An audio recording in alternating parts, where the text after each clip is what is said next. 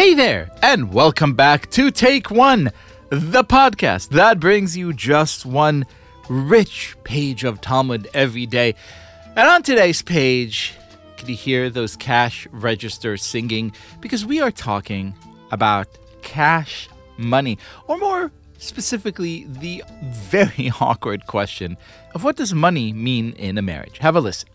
The Gemara provides the source for the opinion of Rabbi Yehuda.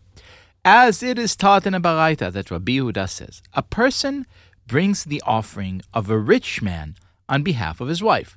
If a wife is obligated to bring an offering that is different depending on whether she is wealthy or poor, example, the offering of a childbearing woman, then even if she herself does not own enough to be considered wealthy, if her husband can afford it, he must bring the offering of a rich person on her behalf. Imagine a woman who doesn't have that much property. If she's married to a wealthy individual, the rabbis tell us, well, that person must bring a rich man's offering on her behalf. I am baffled by this instruction on uh, shared finances in marriages. And so I would like to welcome back to the show our marriage and finance expert, Stephanie Butnick. Hello. It is great to be back. I'm an expert in no such thing, um, but I'm here to work through these thorny issues with you and your listeners. Now, tell us. First of all, I think there's a fundamental discomfort in the heart of this page because the rabbis acknowledge that though when two people are married, they then, you know, often share all of their property. Sometimes there are tensions. There are differences in attitudes about money. Uh, some people like to keep assets separate. Some people have prenups. The rabbis know all this and therefore give us this warning lesson that says, look, yes, you may have your separate things, but ultimately you're sort of beholden to each other financially. As an expert, I insist, uh, how does that make you feel? You know, it's interesting, and it's it's clear to me, as is on so many of these of these episodes, how long we've been dealing with these same issues, right? these like these truly quotidian issues of like the money and the one the bank account and the this and the that, and it's like it's not new, and I think that that sort of gives me hope. Um, so, you know, Ben and I were sort of like late to do things. We both had our own healthcare for a while. We never sat down and said like who should we be on? Like we just sort of like we are inertia people, um, which is it works for us. But you know, I think we both had our our separate, obviously like accounts that we came to the marriage in, right? Like my this is my checking, this is whatever, and then we started a new one when we when we got married, and then we have sort of like our shared account. And as we've amassed not things but bills, um, we've sort of consolidated that more and more as sort of our, our expenses and our responsibilities have grown. And so we've sort of like, we're merging into one. But I will say, I still have my own checking account.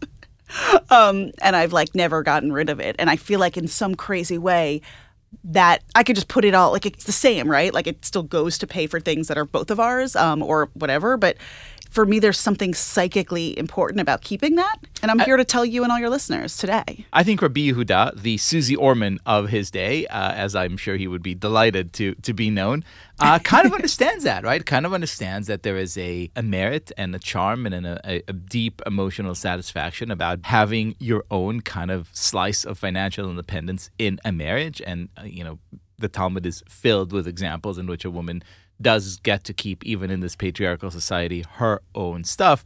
But then at the end, you know, what a charming ending of saying, "Yeah, man, but if but if the husband does have the money, he can say, well, you know, my wife's poor, so here's a meager offering for her. You know, I have heard this referred to as panty drawer money. Um, that is a thing that I've heard, which is like women sort of like not squirrel. I mean, depends, right? We're, we're I'm very lucky that I that I live in a world where I can like have my own bank accounts, right? Which for women was not actually all too long ago that was not allowed, right? You couldn't just like you couldn't open an account. So I feel like there might be people listening who would be like, "You're so lucky," right? And I should I should acknowledge that. And I think that you know the fact that I work outside the home, I mean, it's kind of an amazing place to be in, right? Where I can say like my husband and I are both working. We both contribute pretty equally to our family, to our nest egg, or whatever it is, whatever it's called. Um, and I think that just acknowledging that is important. And I, I think this phrase "panty drawer money" is like so funny, right? Because it's like you have some cash on the side for you, right? You don't know what's gonna you don't know what's gonna happen, or you just want something to spend on yourself. And I think that like I think that no matter how joined you are, I mean, what you're saying is right. Like, marriage is a legal contract, right? And so,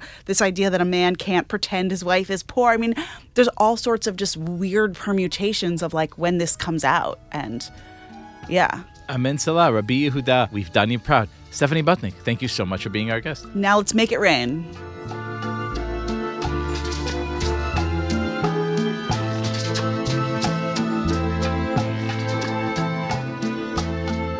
This has been Take One. If you enjoyed the show, and I hope that you do, please go rate and review us on Apple Podcasts or whatever platform you use to listen to podcasts.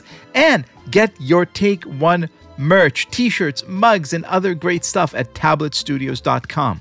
Each week, we will be releasing new episodes Monday through Friday, covering the entire weekly portion of Daf Yomi. Take One is a Tablet Studios production. The show is hosted by me, Liel Leibovitz, and is produced and edited by Daron Ruskay, Quinn Waller, and Ellie Blyer.